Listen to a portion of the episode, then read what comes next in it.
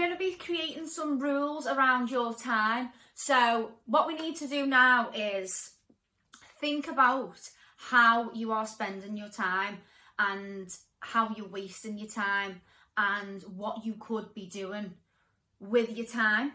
So think of the things that are maybe time wasting and aren't getting you anywhere.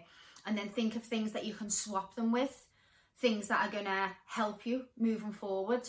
So, how I normally look at time is every single hour is a gold coin.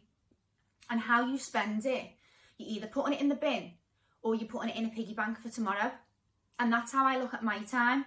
So, everything that we're doing like now should be helping us to um where we want to go tomorrow obviously not everything you know but as much as much time as we can needs to be helping us moving forward so ask yourself what you're spending your time on and what's good for you and what's not and then start creating some rules for yourself maybe you say you know what? I end up sitting up all night and I'm scrolling on Instagram. So at nine o'clock, I'm going to put my phone down. That's a that's a time. That that's a, a rule of time time wasting. You could say that um, a really good time tip that I use is if it can be done in less than two minutes, do it now.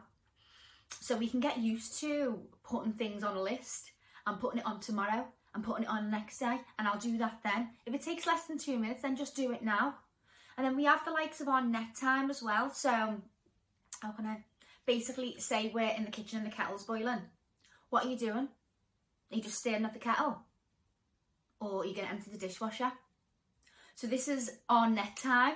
Like there's so many different aspects upon time and throughout this whole module, it's all I'm going to talk about, time routine. But at this first task here is basically you just creating rules around your time and really take a good look at what you're spending your time on and if it's helping you or not and getting to think really of things that you can how you can better use your time so that's it everyone for um for this task and i will see you on the next one